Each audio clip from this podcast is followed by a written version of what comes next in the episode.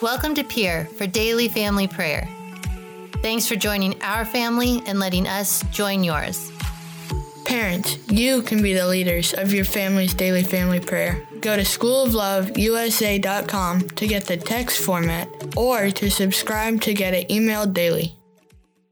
In today's gospel, we read about the call of Matthew or Levi.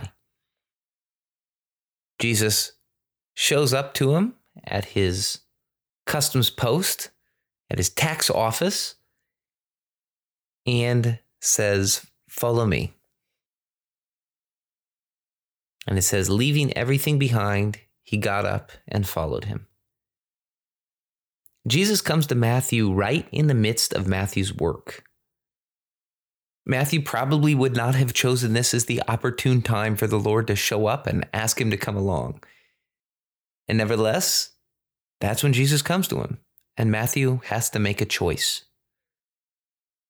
The Lord isn't much concerned with waiting for when we feel like it's the perfect time for Him to come. When we feel like we have more time, or when our finances are better set up, or when school is out, or when we're less busy, or when we're not as tired. The Lord just shows up in our lives, and we, like Matthew, have to make a choice. Follow me. That's all Matthew gets and we should not expect much more ourselves. Jesus doesn't say where he'll lead us.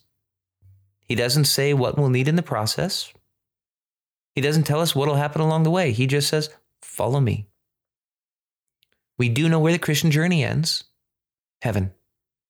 But Christ doesn't assure us of anything else along the way, anything else that is, except Himself. Let's ask St. Matthew to intercede for us in bringing us the boldness to love and to follow Christ. And during prayer, let's all beg the Lord, help me, Lord, to love you more and therefore to follow you.